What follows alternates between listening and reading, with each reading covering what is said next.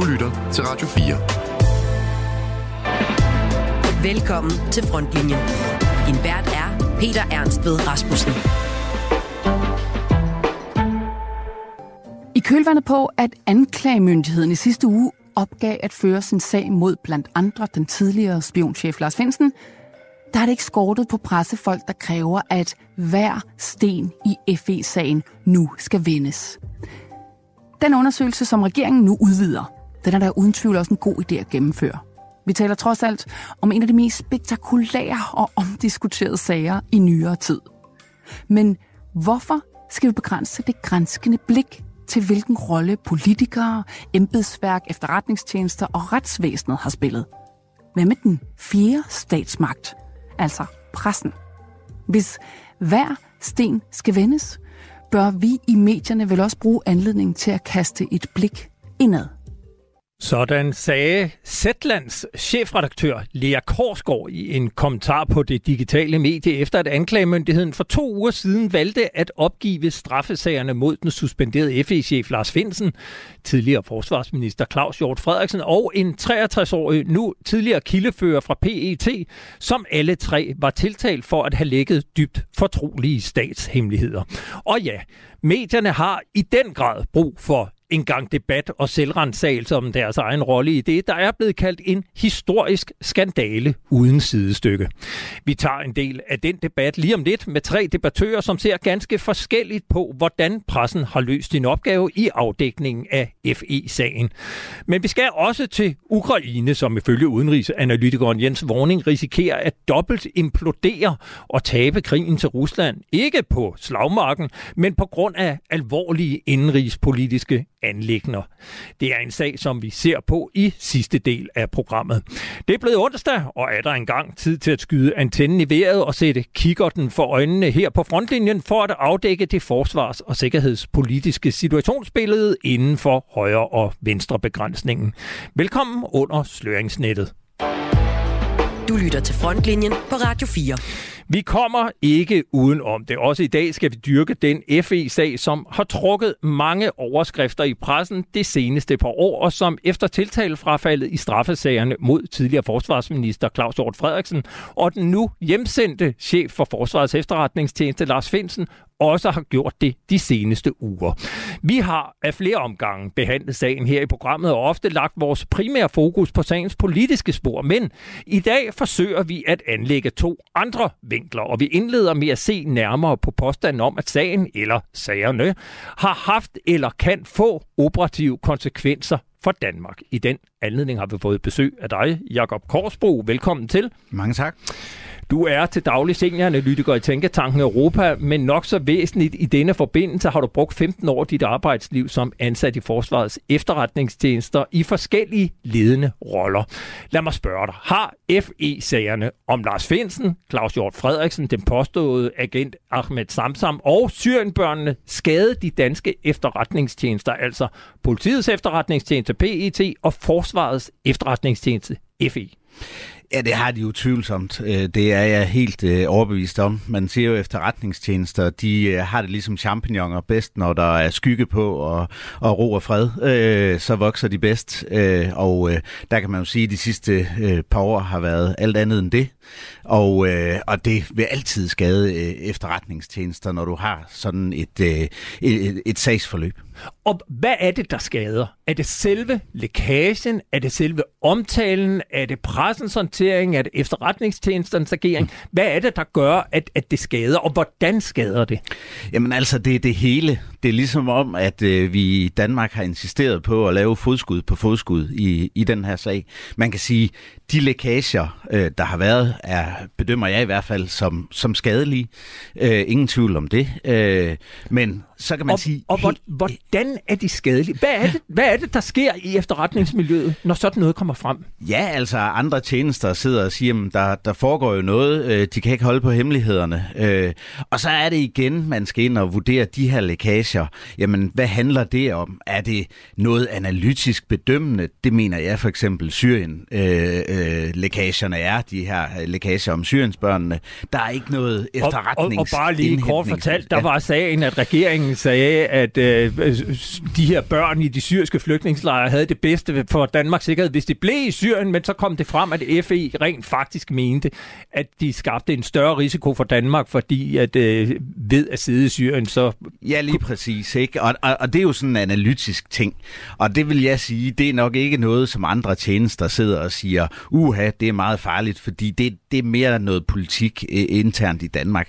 Så kan man sige, når det så er noget med indhentningssystemer og den slags, jamen så bliver det øh, mere alvorligt. Altså kabelsamarbejdet mellem Forsvarets Efterretningstjeneste og N S A i U S A. Ja, præcis. Men, men når vi så går videre og så ser på det efterfølgende sagsforløb med, øh, at man lige pludselig øh, varetægtsfængsler en øh, mange år i ikke blot F E-chef, men også P E T-chef og, og chef for øh, Forsvarsministeriet. Ikke? Så, altså departementschef. Øh, ja, departementschef ja. I Forsvarsministeriet. Jamen altså, så, så er det jo, at alle alarmklokker ude i, øh, i verden begynder at, at bimle og bamle, fordi, jamen altså, hvad er det, der foregår i Danmark? Øh, er det øh, spionage for fremmede magter, eller hvad er det, der foregår?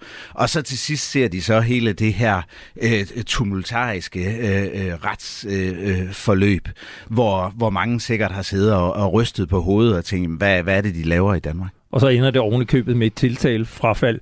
Vi hører tit medierne fortælle som en kendsgerning, at F E-sagerne har skadet de danske efterretningstjenesters samarbejde med udlandet.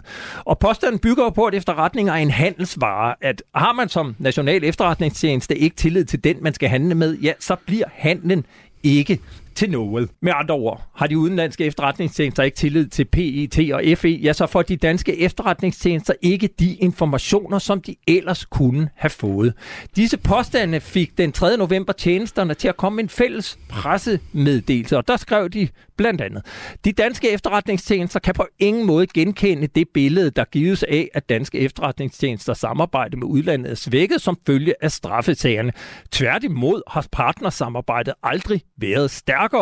Fra vores samarbejdspartners perspektiv vil det derimod være et problem, hvis vi i Danmark ikke aktivt forfulgte mistanker om lækager og følsomme oplysninger. Det er lækagerne og ikke vores forsøg på at stoppe dem, der udgør et problem for vores samarbejdspartnere. Citat slut.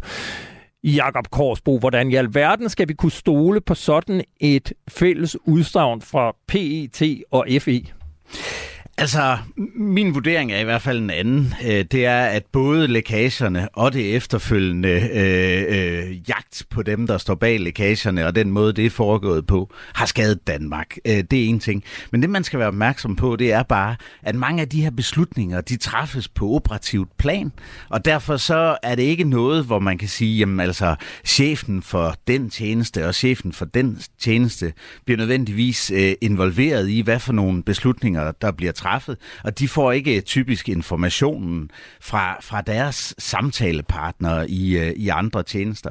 Der t- træffes mange beslutninger på lavere niveau ud fra s- sikkerhedsmæssige vurderinger af, af tjenester. Og det er grunden til, at det her operative samarbejde, øh, det er det, der bliver svækket. Ikke, hvad kan man sige, det mere høflige, overordnede politiske, øh, men, øh, men, men det arbejde, der foregår på, på jorden i materien. Umiddelbart efter anklagemyndighedens opgivelse af straffesagerne mod Lars Findsen og Claus Hjort Frederiksen den første november, udtalte P E T-chef Finn Borch Andersen i en pressemeddelelse, at vi, citat, som efterretnings- og sikkerhedstjeneste står i en alvorlig situation, hvis vi i realiteten ikke kan strafforfølge sager, når der indgår klassificerede oplysninger i sagens beviser. Det har ikke kun betydning for fremtidige sager om lækage, men rammer også sager om for eksempel spionage. Det sker på et tidspunkt, hvor vi står i en vanskelig sikkerhedspolitisk situation, og hvor blandt andet truslen fra spionage er høj. Det er derfor vigtigere end nogensinde før, at vi har de fornødne værktøjer. Citat slut.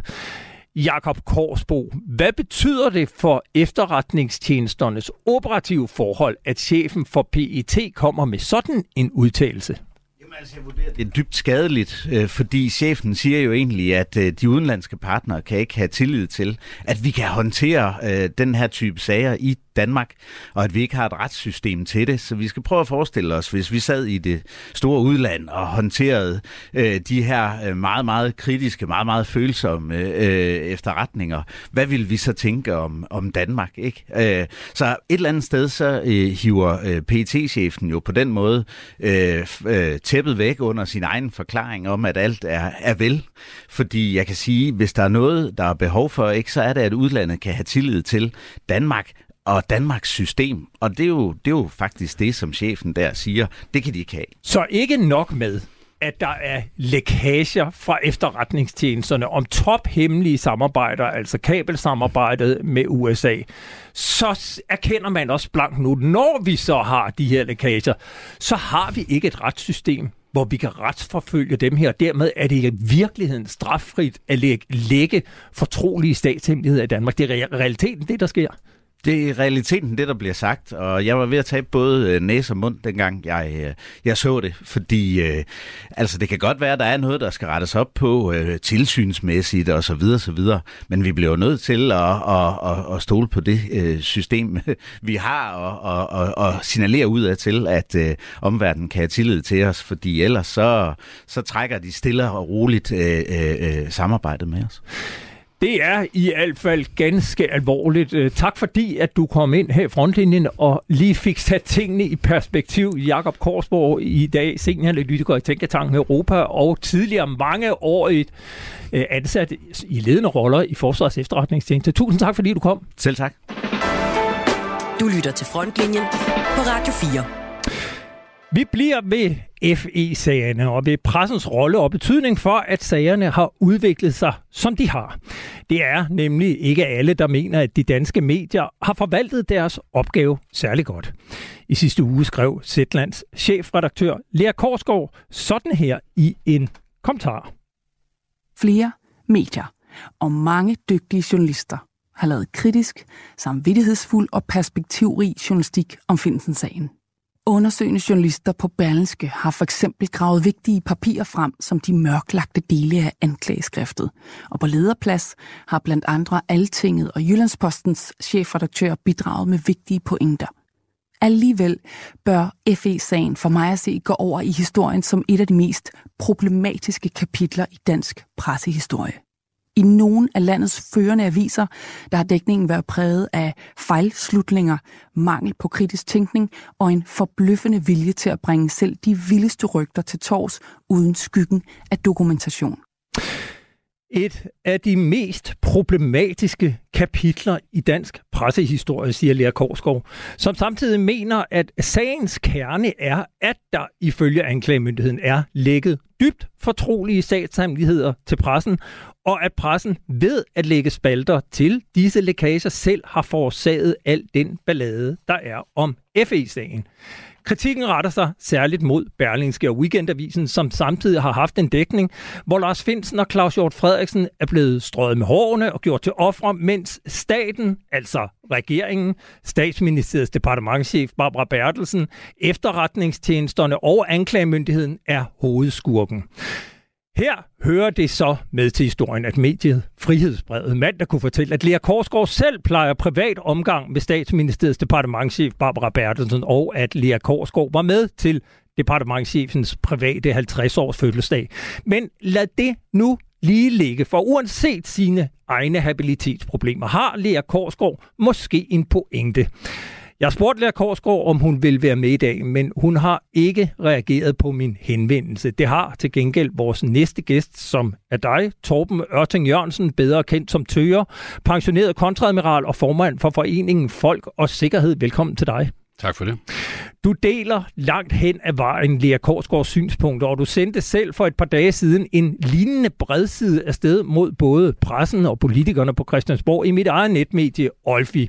Her skrev du blandt andet, citat, værst af alt har den såkaldt fjerde statsmagt placeret sig i en rolle, hvor man kritikløst har viderebragt lækkede statshemmeligheder, kastet tilsynsmyndigheden, altså tilsynet med efterretningstjenesterne, under bussen og kritik løst banaliseret, at vi i Danmark skal leve med, at vores frihedsrettigheder begrænses ved, at al digital kommunikation tappes, analyseres og videregives til, videregives til fremmede magter.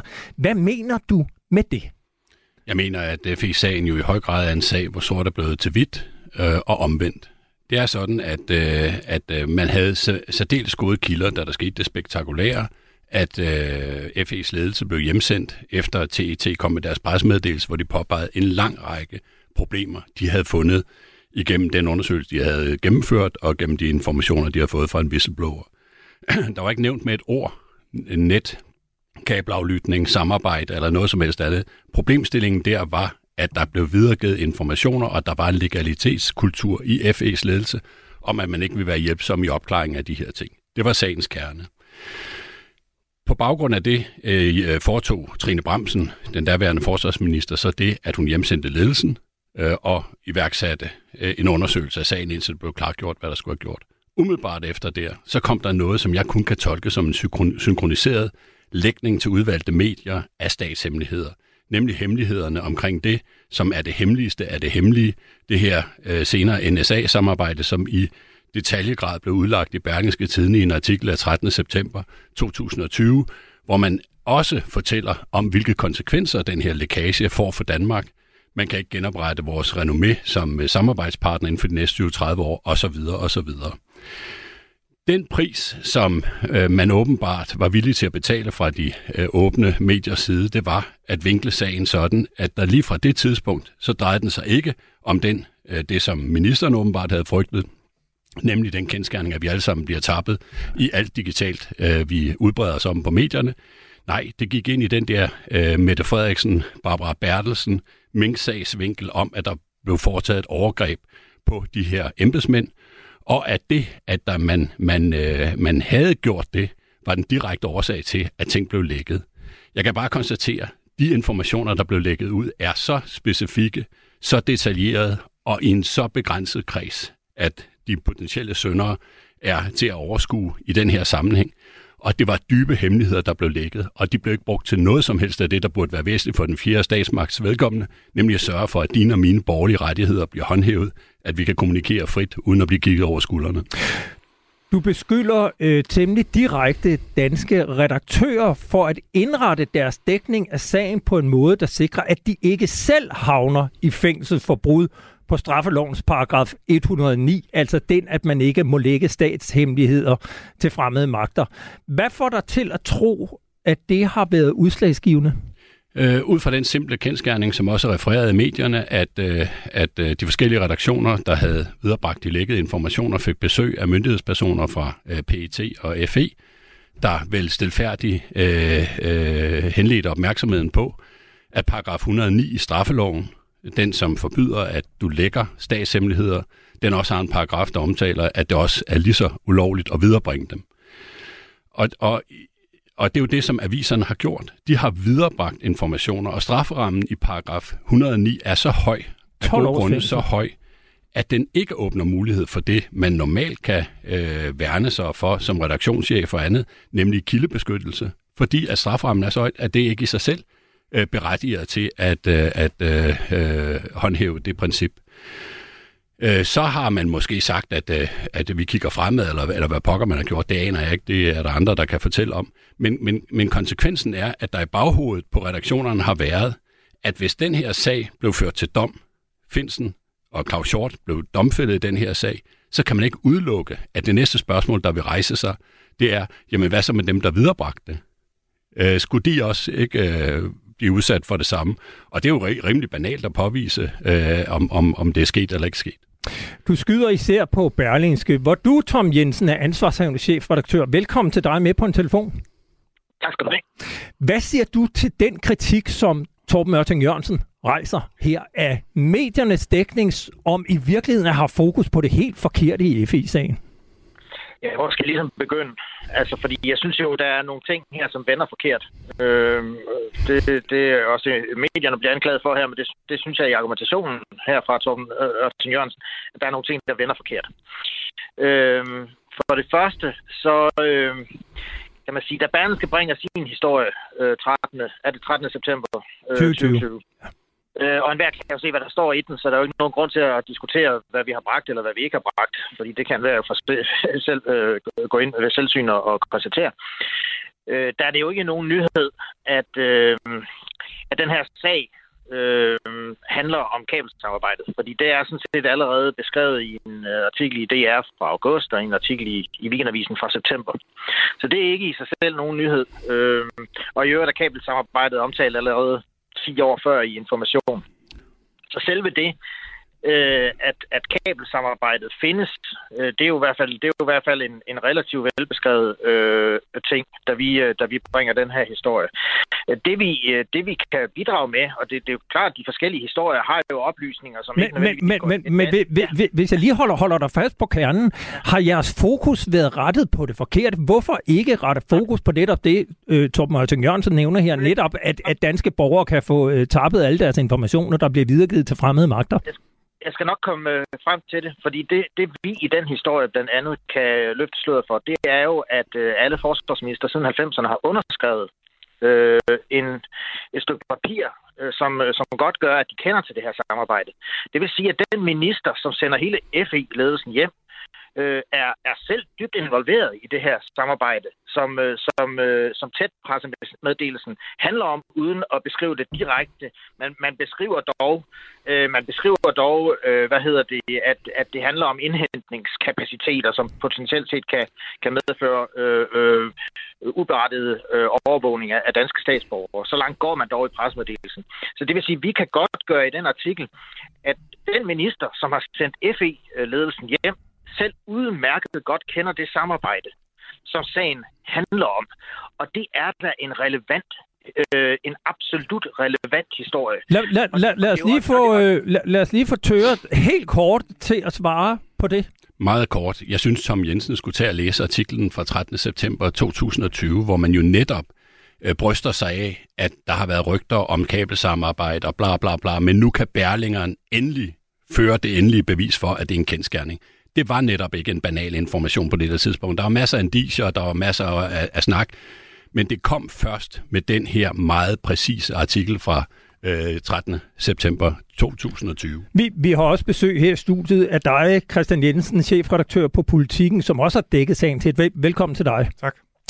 Jeg kunne godt tænke mig at høre dig. Hvad mener du af sagens kerne i F E-sagen? Er det, at der er foregået lækage af statshemmeligheder gennem pressen, eller er det i virkeligheden måske statens forsøg på at bremse lækagerne og retsforfølge kilderne til lækagerne?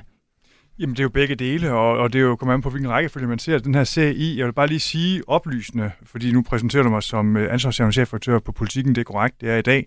I to tusind og fjorten var jeg ansvarshavende chefredaktør på, på Dagbladet Information.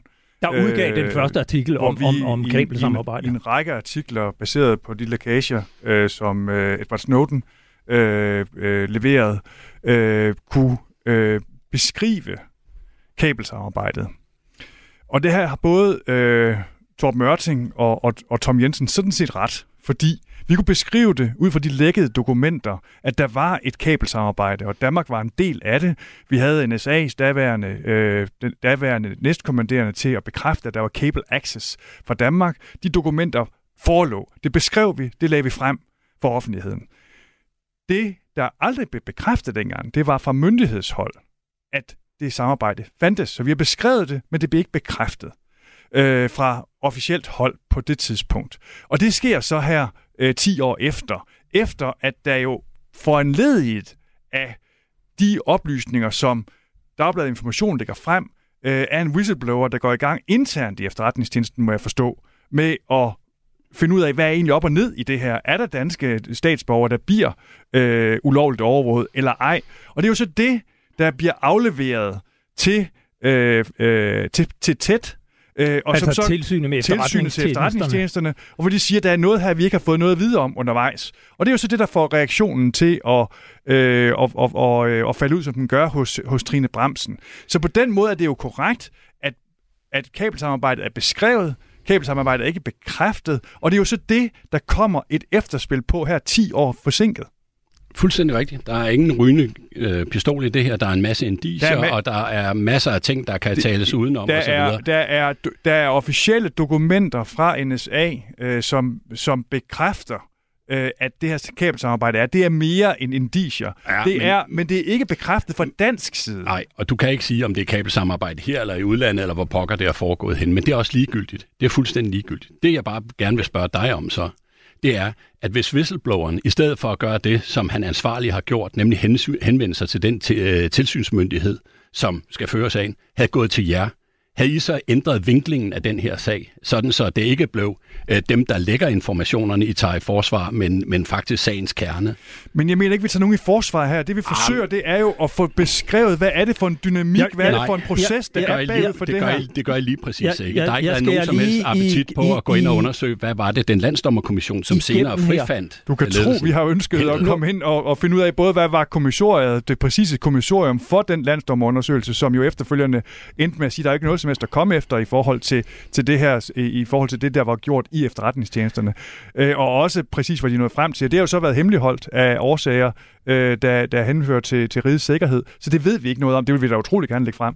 En, en del af den kritik, som jeg også har tilsluttet mig, går på, at nogle medier, og i særdeleshed måske i Berlingske gennem hele sagen, har haft en tendens til at behandle den suspenderede F E-chef Lars Findsen og tidligere forsvarsminister Claus Hjort Frederiksen som uskyldige ofre, selvom Findsen har siddet varetægtsfængslet i enoghalvfjerds dage sigtet og siden tiltalt for at have lækket statshemmeligheder til pressen. Så sent som i sidste uge havde din kollega Tom Jensen på Berlingske, chefredaktør Mette Østergaard, inviteret Lars Findsen i studiet i den podcast, podcast der hedder Østergaards Salon. Så kunne man måske forvente, at Mette Østergaard var gået til stålet og havde bedt den suspenderede F E-chef eksempelvis svare på, hvorfor han som chef for Danmarks udenrigs efterretningstjeneste brugte Berlingskes daværende nyhedschef, journalisten Simon Andersen, som mellemmand til at opnå kontakt til den meget omtalte og påståede F E-agent Ahmed Samsams advokat. Hun kunne også have spurgt, hvorfor Lars Findsen i det hele taget som F E-chef havde behov for at opretholde et netværk af journalister, som han løbende talte med. Men i stedet for at øh, stille kritiske spørgsmål til Lars Findsen, var podcastens otteogtredive minutter en lang og, må jeg bare sige, ganske tokrummende form for mikrofonholderi. Og velkommen til en salon, som vi i denne uge dedikerer til en enkelt sag. En sag, som er blevet kaldt den største skandale i nyere tid. En skandale, der involverer de højeste instanser i vores samfund. Og en skandale, hvor du er hovedperson, Lars Findsen. Velkommen i salon. Ja, tak for det. Mange har jo lært at kende dig de senere år som spionchefen, der blev hjemsendt og overvåget. Hvordan vil du sådan kort beskrive de seneste år samlet set for dig? Ja, det er svært at beskrive kort, men de har været mærkelige øh, i forhold til... Jeg Hvordan fik du beskeden om, at sagerne var droppet? Ja, den fik jeg på telefonen. Jeg sad øh, og samlede med, sammen med nogle gamle kollegaer. Øh, jeg ved godt, det er sådan en journalistkliché, men hvordan føltes det at få den besked? Jeg havde jo indstillet mig på, at, at det er sagen. Jeg har læst, at en del af dem, du er sammen med, og Lars Kelsen, I mødes med Claus Hjort og hans advokat. I får købt ind, I får lavet noget mad, I får noget champagne. Øhm, hvordan er stemningen til den middag om aftenen? Jamen, det er da god. Og, altså, da vi, jeg kører så fra det møde, jeg har, der så kører jeg så ind. Hvad talte I om? Børn og så videre. Jamen, vi talte bare om sagen og det forløb, der har været, og der var en, en, en, en rigtig god og opløftet øh, stemning. Det blev sent, har jeg læst. Og det blev ret sent, kunne jeg så sige. Ja. Øh, var I slet ikke ked af, at I ikke øh, bliver renset? Jo, altså det er, sådan, der er jo den dobbelthed. Øh, Lars Findsen, det her kabelsamarbejde, var det det, du var anklaget for at tale om det? Altså det er det, som, hvis man læser på side fjorten, tror jeg, der er i Højesterets øh, seneste kendelse, Øh, så skriver de jo, at det er det, som øh, kan man sige, det, det handler om. Øh, Men var der andet? Ja, der var ikke andet. Men hvis Højesteret mener, at den sag er så almen kendt, og den kan man skrive om sort på hvidt, hvorfor skulle anklagemyndigheden så mene, at det var umuligt at køre sagen for delvis åbne døre? Det er også besynderligt. Altså med mindre man, øh, man gerne vil ud af det på en eller anden måde, eller kan man sige, komme ned for det træ, man var kravlet op i. Øh, så, men det får vi jo måske kun opklaret, hvis det her, at vi får en... Øh, et tilrettelagt, kan man sige, en ordentlig kommissionsundersøgelse. Og den diskussion kører nu. Ja, det må man sige. Ja, Tom Jensen, chefredaktør på Berlingske, understreger det her lydklip ikke lige præcis, at Berlingske helt generelt behandler Lars Findsen som et uskyldigt offer, og ikke som en potentiel kriminel, der kan have forrettet den største skade på Danmarks efterretningstjenester og dermed rigets sikkerhed nogensinde. Øh, nej, det synes jeg ikke. Øh, og, og, og enhver kan jo, altså jeg synes jo, det, det er jo temmelig useriøst det her. Altså enhver kan jo klippe otteogtredive minutter sammen til, til sådan en, en, en, en forestilling her. Øh, jeg synes, vi har behandlet Finsen, som vi vil behandle enhver anden øh, øh, person. Synes du det? Øh, Der, der, er, der, er, der er omdrejningspunkt for en sådan sag. Vi har også haft kritiske interviews med, med, med Lars Finsen.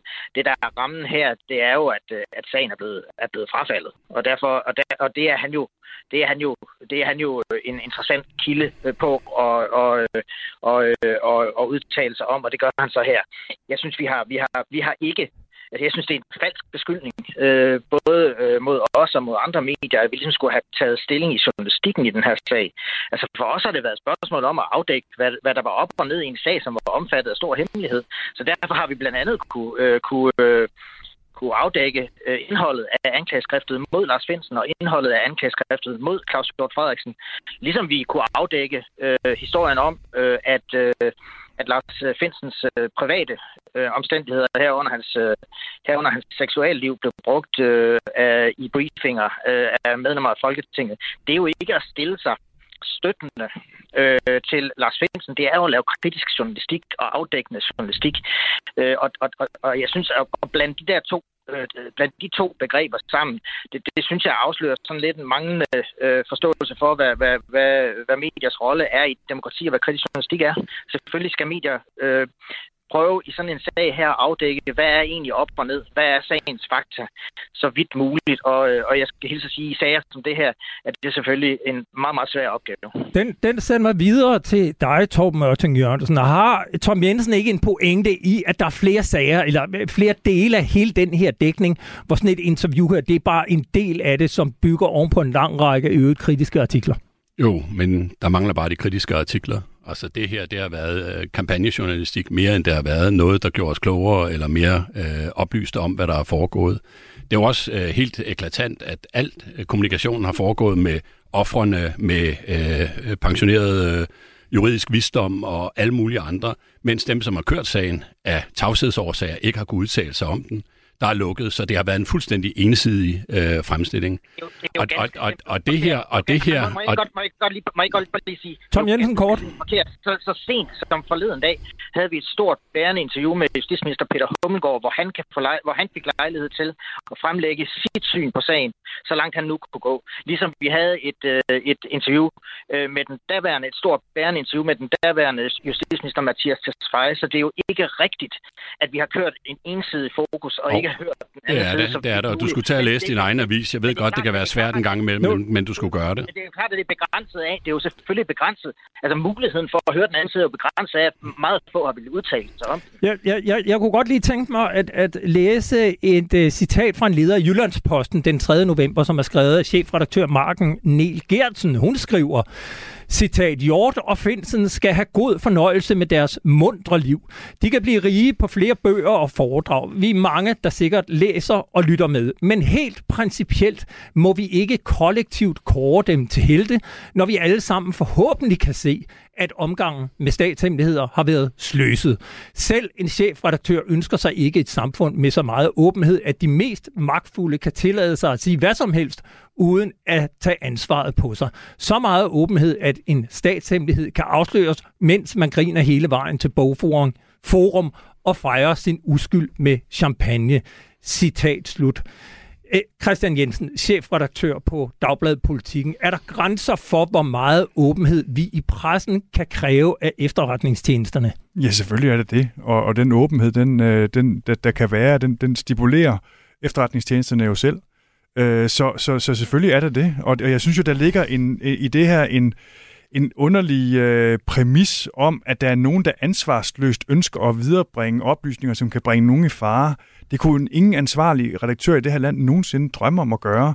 Det her det er ikke en sag, der er startet af medierne. Det er en sag, der er startet i et, i et opgør øh, i mellem efterretningstjenesterne, et, et tilsyn og forskellige grene af efterretningstjenester og centraladministrationen. Og det er vores opgave som kritisk presse og åben og fri presse at forsøge at afdække det, øh, forløb, der har været så godt som overhovedet muligt, som er endt i den her for alle ulykkelige situation. Der er jo ikke nogen vinder i den her sag. Alle står tilbage som tabere. Og lad mig bare lige minde om en enkelt ting, som vi måske lige glemmer her. Det er, at efterretningstjenesterne er jo øh, er jo beføjet at, at, at, at, at, på, på lovgivningsplan. Men der er ingen, der er hævet over loven i det her samfund. Og det her det er jo en sag, der er blevet ført frem til højesterets afgørelse i forhold til både, hvad, hvordan den her sag kan føres, øh, og, og, hvad, og, og så også i, i, i forhold til, hvad sagen handler om. Og her må vi bare sige, at ligegyldigt hvor meget vi kan være uenige om pressens rolle, efterretningstjenesternes rolle i det her samfund, så er vi vel enige om, at højesteret, det de når frem til i deres afgørelser, det er det, både efterretningstjenester og anklagemyndighed, en fri presse, må underlægge sig. Og derfor, at det der står tilbage her, det er jo, at højesteret har gjort det klart, at den her sag har absolut stor væsentlig betydning. Et, to, for offentligheden, to, der er faktisk også tale om en politisk sag, i, i, øh, har de afgjort i en kendelse mod øh, Claus Hjort Frederiksen. Så, øh, og, og at de her oplysninger, der er lagt frem, er en, er en sådan karakter, at de på nuværende tidspunkt ikke kan henses til at være hemmelige. Derfor kan sagen som udgangspunkt følge det helt øh, basale princip i en velfungerende retsstat, nemlig at der er størst mulig åbenhed i retsplejen. Det er højesteret sagt, det behøver vi ikke så meget, det behøver vi ikke diskutere. Hvis vi har en diskussion af det, så er vi jo et sted, hvor vi siger helt grundlæggende, at den, konst- den, den konstitution, vi har i det her samfund, øh, at det er så den, der bliver anfægtet. Nej. Og det, der så ser, sker her, det er følgerslutningen, at det højesteret har sagt, det er så, at at anklagemyndigheden og den øverste anklager i den her type sager, justitsministeren siger, så kan vi ikke føre sagen. Hvem er det et nederlag for? Altså, det er jo simpelthen øh, et nederlag for lige præcis anklagemyndigheden og justitsministeren, som siger, at vi ikke kan ikke føre den her sag, selvom, selvom højesteret siger, at det kan vi. Øh, så, så det er jo der, det store nederlag ligger nu. Jeg er glad for, at du pointerer, at øh, loven gælder for alle. Den gælder også for avisredaktion. Absolut. Viderebringelse af hemmelige informationer er ulovlig efter et hundrede og ni. Det ved du også nu. Den anden ting, det er jeres fokus på at blive ved med at, at, at frikende jeres egen rolle. Hvorfor, er der ikke, hvorfor sætter I chefredaktør jer ikke ned og prøver at mappe ud, hvem var vores kilder? Var det Lars Findsen, som vi alle sammen i afmålte øh, portioner fik? Fordi det interessante ved den her sag, det er jo, at medierne ved mere end alle os andre. I ved præcis, hvem det var, I havde som kilde. Og betydningen af det, det ved du, det har du lige understreget. Du har sagt, at i, i, i fjorten, hvor information kom ud med jeres artikler osv., der var der ikke nogen bekræftelse. Den bekræftelse, den fik du af Claus Hjort Frederiksen i tv, i primetime, hvor han sagde, jamen det er sådan, det er. Med den autoritet, han har og som tidligere. Stå, og det står Claus Hjort Frederiksen inden for, akkurat som jeg står akkurat som jeg står inden for, akkurat som jeg står inden for de artikler. En, en gang. Øh, Nej, det gør han jo netop ikke. Helt, helt det gør han, det gør han da. Det gør han da. Han, det, det kan han da drages til ansvar for, hvis anklagemyndigheden mener, der kan føres en sag. Det mener anklagemyndigheden så ikke, der kan. Og dermed er vi jo et retssamfund derhen, hvor vi siger, at man er uskyldig indtil det modsatte er bevist. Der vil ikke engang blive ønsket at blive ah, ført men, bevis, men, men, selvom højesteret selvom højesteret har sagt, at det kan lade sig gøre at gennemføre den her sag. Prøv, prøv at høre her. Der er jo altså foregået retlige handlinger undervejs, som viser, at at i hvert fald Lars Findsen i hvert fald ikke er uskyldig. Der er to gange ti timers retsmøder i Østre Landsret, hvor man gennemgik hans varetægtsfængsling, hvor man nåede frem til, at ud af ni anklagepunkter, der var der begrundet mistanker, grundet grundlag for, at han blev dømt i seks af dem, ja, ja, og beviserne var så stærke, at der ikke var nogen grund ja, til at fortsætte op. Ja, ja, ja, jeg lukker lige for jer to ned i studiet, og skal lige have en kommentar fra Tom Jensen. Det bliver du nødt til at sige her. Prøv, Tom, du kommer på lige. Jeg er med her at dømme Lars Findsen og Claus Hjort Frederiksen uden retssag. Altså, jeg synes jo ikke, medierne på nogen, noget tidspunkt skal eller har frikendt hverken Lars, Lars Findsen eller Claus Hjort Frederiksen på forhånd. Jeg ville selv personligt have foretrukket, at sagerne havde kørt, og så havde vi fået det afklaret ved retten. Men jeg synes, det den leder, som blev læst op af Martin Niels Geertsen, og det du siger her, Torben Ørting, det er dybt problematisk for mig, fordi det er jo, det er jo et udtryk for, altså det, I sidder, det du sidder og siger her, det er jo, at At, at, at mennesker, som, som, som er per definition jo uskyldige, eftersom sagen mod dem ikke har kunne føres, i virkeligheden er skyldige. Og det, det synes jeg, der er, er ret vildt, faktisk. Altså, jeg, jeg refererer kendsgerninger. Det er det, jeg gør. Men, men, men, men, men det, du, det, du gør også, og her kan jeg, må jeg bare sige, jeg, må, jeg er fuldstændig enig i det, som Jensen sagde, det var også det, jeg ønskede at sige før, så bare læg dertil og sige, at det, du jo siger her, det er, at du, du anfægter jo Du anfægter jo højesterets afgørelse her. Det gør du jo ved at sige, at, at, at, at, at, at der er en eller anden form, at der er, der er en bevisførelse på et lavere retsniveau, øh, som du lægger større vægt på end højesteret. Altså, at, at, at, at, at der er en eller anden form for delmængde i, altså, i, i, i by- høj, og landsret. Høj, højesteret har jo ikke frikendt nogen. De har fastlagt rammerne for, hvordan retssagen skulle føres.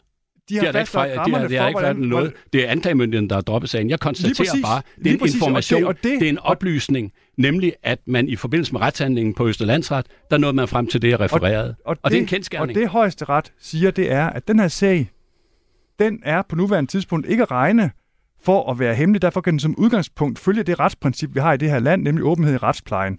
Så kan der lukke større undervejs i det omfang, der skal fremlægges bevis. Det har jo ikke anfægtet. Be- bevis- jeg har ikke anfægtet noget som helst i højesteretsdom. Og der, så siger man så, det, det, er jo så den, det er jo så den mulighed, anklagemyndigheden har her. Den Jamen, mulighed, du tillægger mig, at den, jeg skulle anfægte højesteretsdom. Det gør jeg da ikke. Den mulighed har anklagemyndigheden så valgt ikke at vil føre øh, sagen under.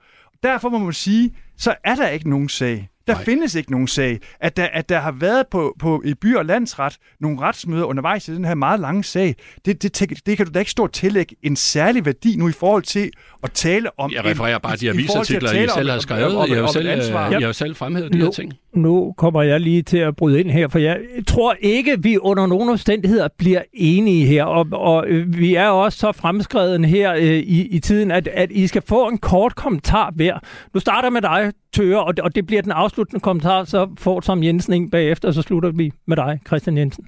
Ja, altså mit, mit ønske, det er bare, at redaktøren vil sætte sig ned og så finde ud af, blev vi taget på jordens største skovtur i den her sag? Af alle de ting, der er kommet frem. Var det kilden, der var den, der kom i centrum, og som i virkeligheden har drevet os rundt ved næsen, eller dyrkede vi det, vi satte verden for, kritisk journalistik? Og her må jeg bare konstatere, at ved læsning af især Berlingeren, der er læserne kun blevet dummere, mindre oplyst og fået begrænset deres frihedsrettigheder, fordi det blev normaliseret og banaliseret, at vi alle sammen bliver tappet i det elektroniske rum. En afsluttende kommentar fra dig, Tom Jensen, chefredaktør på Berlingske. Jamen, nu kan jeg forstå på Tom Ørting Jørgensen, at, at Lars Findsen dybest set er skyldig, og at det er et problem, at vi bliver tappet. Og der må man sige, at hvad angår det sidste, der var jo en kommissionsundersøgelse, som sagde, at der ikke var noget at komme efter. Og igen, den har vi ikke dyb indsigt i, så det vil vi gerne have haft. Men det er bare det, det der er status nu, og derfor er det lidt opsigtsvækkende, at det er den præmis, de to præmisser, vi skal diskutere på. Tak til dig, Christian Jensen, chefredaktør på Politiken. En, en afsluttende kommentar. Jeg kunne sådan ønske mig for alle i den her sag, at vi får en grundig granskning af hele det forløb og alle de aspekter af det her forløb tilbage fra hjemsendelsen og hele vejen frem.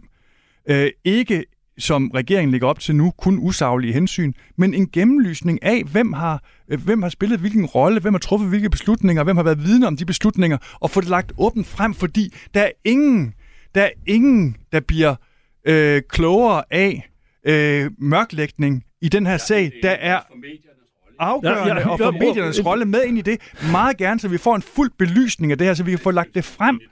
Det synes jeg simpelthen ud fra en demokratisk... Øh, bedømmelse må være det rette at gøre nu. Det er desværre ikke det, der bliver lagt op til fra politisk hold. Det blev det sidste ord i denne debat. Jeg vil sige tusind tak, fordi I kom. Alle tre. Torben Ørting Jørgensen, formand for Folk og Sikkerhed. Tak, fordi du var med. Tak, tak til dig, Tom Jensen, fordi du stillede op på en telefon, og også tak til dig, Christian Jensen, ansvarshavende chefredaktør på Politiken. Du lytter til Frontlinjen på Radio fire. F E-sagen, fra F E-sagen skal, skal vi videre til en anden helt, af de helt store sager i to tusind. Jeg skal lige have vores gæster ud af studiet, så vi kan komme videre i dagens program. En af de andre helt store sager i tyve toogtyve var Ukraine, som måske står over for to langt større problemer end den militære udfordring, som øh, Ukraines hær møder på frontlinjen over for den russiske hær. Det mener i hvert fald min næste gæst, som er dig. Jens Vorning, udenrigskommentator på Kristeligt Dagblad, partner i Public, Public Affairs-bureauet Policy Group, og i en fjern fortid Danmarks generalkonsul i Sankt Petersborg. Velkommen til. Tak. Mandag skrev du i en analyse på mit eget netmedie Olfi, at det mest sandsynlige scenarie for Ukraine ikke er et nederlag på slagmarken, men i stedet en dobbelt implosion af national økonomi og demokrati. Hvad mener du med det? Jeg mener, at det kom frem i weekenden via forskellige medier, at øh, Ukraine har et hul i statskassen til næste år på mere end to hundrede milliarder øh, kroner.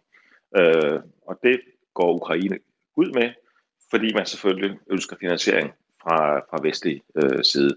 Og samtidig så overvejes det, om man skal annullere præsidentvalget til næste år i Ukraine. Øh, og koblingen mellem de to er, at Ukraines narrativ er, at vi kæmper for jer. Altså de europæiske værdier. Hvis man aflyser et præsidentvalg, øh, så bevæger man sig i en mere autoritær øh, retning. Og så har vi en situation, hvor at fundamentet for den vestlige støtte øh, bliver, bliver udfordret. At Ukraine mangler to hundrede milliarder øh, kroner i statskassen næste år, er sådan set ikke det store problem i sig selv. For når man ser på den støtte, som, øh, som den vestlige alliance, E U og U S A, Canada osv. har bidraget med, jamen så er vi allerede mange gange over øh, det beløb. Og der har været en, en udvikling, hvor at, at øh, først så var det U S A, der ledte an, men det er faktisk det europæiske land, der leder an nu i, i støtten til, til Ukraine, øh, når vi taler kroner og øre. Men aflysning af præsidentvalget, det sætter et spørgsmålstegn, der kan få lande i Europa til at sige, jamen er nok nok nu, øh, og så er der korruptionen i, øh, i Ukraine, som øh, er begyndt at dukke op som et, et, et, øh, en, en, en konstatering, som vi er nødt til at forholde os til også. Lad, lad os lige holde fast. Først i økonomien, og så kan vi lige tale om de, demokratiets udfordringer bagefter. Altså, hvor galt står det til? Du siger, at to hundrede millioner kroner er ikke det største problem, men det er dog et væsentligt underskud på Ukraines statsbudget. Prøv lige at sammenligne øh, Danmark. Hvor, hvordan ser Danmarks økonomi ud sammenlignet med Ukraine, og hvad er det for udfordringer, det helt præcis giver øh, præsident Zelensky? Men først og fremmest, det var ikke to hundrede millioner, det er to hundrede milliarder. Ja, undskyld, undskyld. lige, lige, lige en, en forskel. En væsentlig forskel. Jamen, altså, Sorry.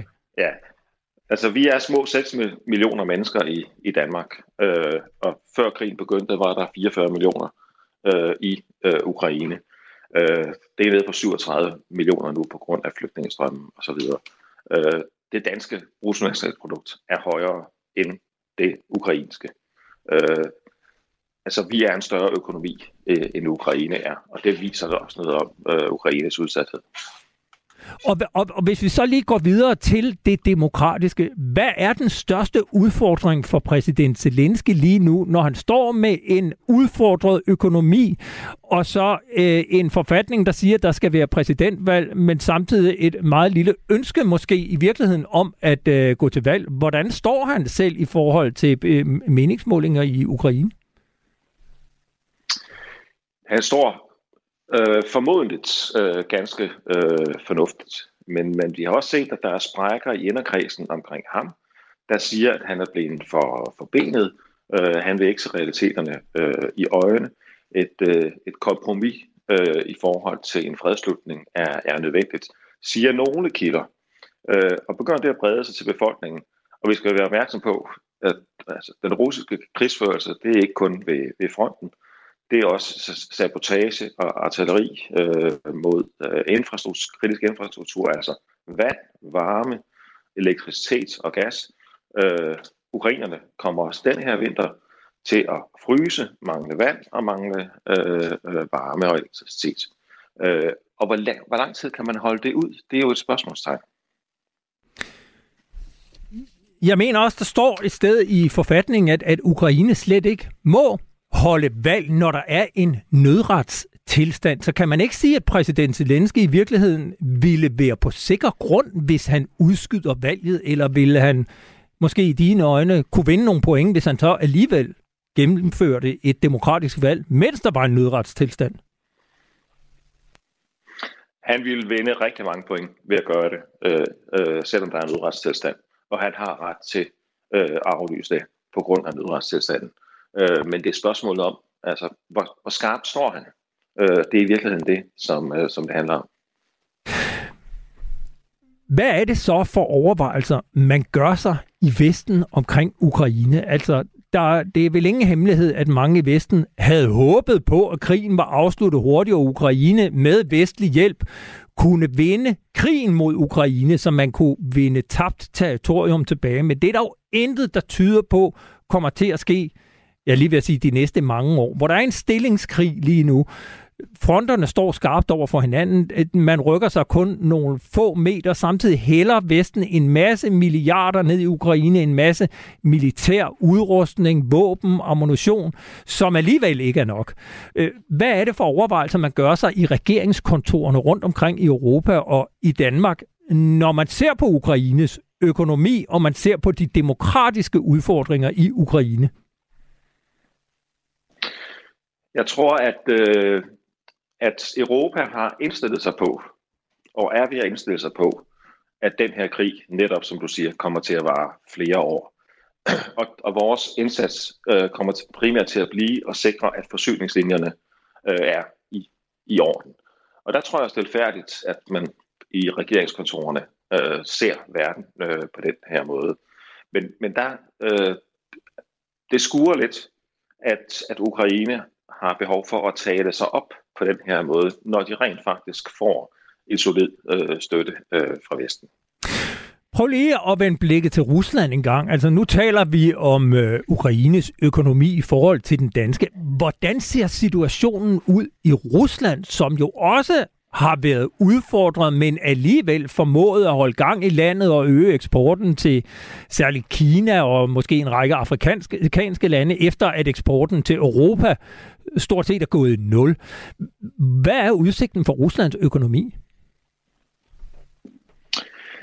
Det centrale her er, at, at netop der er ikke noget, noget der tyder på et, et militært kollaps på nogen af siderne af fronten, hverken hos Ukraine eller Rusland øh, på kort sigt. Og netop derfor vender vi os mod politisk kollaps, det vil sige Zelensky, der ikke er der mere, eller Putin, der ikke er der mere. Øh, og selvfølgelig øh, ser vi på, hvad er effekten af de sanktioner, vi har anrettet mod øh, Rusland, som er historisk øh, uden, øh, uden, uden sammenligning øh, de største nogen, nogensinde mod et, et enkelt land, og i det her tilfælde en, en stormagt.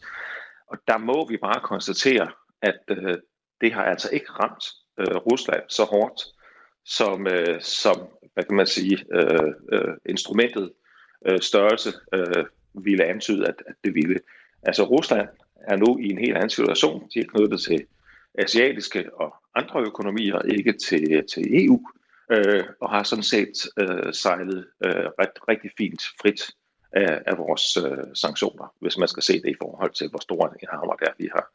vi har, vi har ude over for. Så, så, så, så lad mig afslutningsvis spørge dig, hvad vurderer du risikoen er for, at Ukraine simpelthen imploderer indefra? Altså, at økonomien ikke kan holde sammen, at demokratiet, det spirende demokrati, falder fra hinanden, at alle de her historier, vi hører om korruption, de måske i virkeligheden tager over, at man fra Vesten siger, nu, nu, nu går den ikke længere.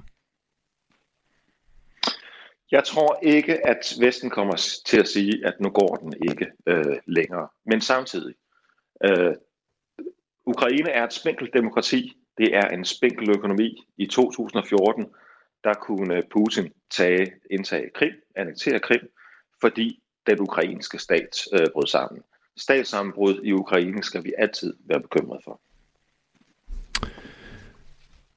Ja, og altså, jeg fristes til, til at spørge, hvor, hvor tæt er vi på? Vi har jo set flere revolutioner i Ukraine, og, og selvom Zelensky får masser af støtte fra Vesten, hva, hvor langt kan han holde den? Det afgørende er, at, holder, at han, om man så, så må sige, holder sammen på sig selv, og holder sammen på sit, på sit hold øh, i forhold til, til offentligheden. Øh, Er der sprækker der, og vi har set nogle få øh, det seneste stykke tid, øh, jamen så, så øh, stiger risikoen øh, meget, meget dramatisk. Og igen i fjorten, der var der ingen, der troede på, at nogle demonstrationer kunne føre til, at den daværende præsident Janukovic, han trak stikket og flygtede til Rusland. Men inden for, for få uger, øh, så skete det. Øh, så, så det kan gå stærkt i ukrainsk politik. Det bliver i hvert fald spændende at følge, og vi kommer formentlig til at vende tilbage til dig igen for at høre mere om den internationale nye verdensorden, som i den grad er forandret efter krigen i Ukraine. Jeg vil sige tusind tak, fordi du var med, Jens Vorning, udenrigskommentator på Kristeligt Dagblad og på Olfi og partner i uh, Policy Group, og så er du altså tidligere generalkonsul i Sankt Petersborg, dansk generalkonsul. Tusind tak, fordi du var med. Velbekomme. Det var, hvad vi havde valgt at servere for jer denne onsdag i Frontlinjen her på Radio fire. Udsendelsen blev lavet i samarbejde med journalist Kasper Junge Vester. Og husk, at du altid kan skrive til os med ris og ros eller gode idéer til emner, som vi bør tage op på frontlinjen bindestreg radio fire punktum d k.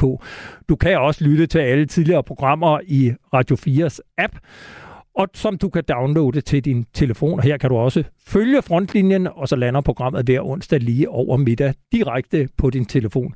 Efter nyhederne er der Kraniebrud, og tilbage er der bare at sige tak for i dag, og på glædeligt gensyn. Jeg har en død mand i et badekar på et hotelværelse. Krimiland genåbner sagen om et mystisk dødsfald i toppen af tysk politik. Der er ikke nogen som helst sådan umiddelbare synlige indikationer i retning af, om han er blevet myrdet, eller om han er begået selvmord. Genstand for genstand gennemgår Christoffer Lind og Anders Oris hotelværelset for spor. Livet er påklædt. Barsel, han har skjorte og slips på. Hvis vi begynder med at fokusere på badekarret og på livet, mm. så har han ikke sine sko på. Han har ikke nogen sko på.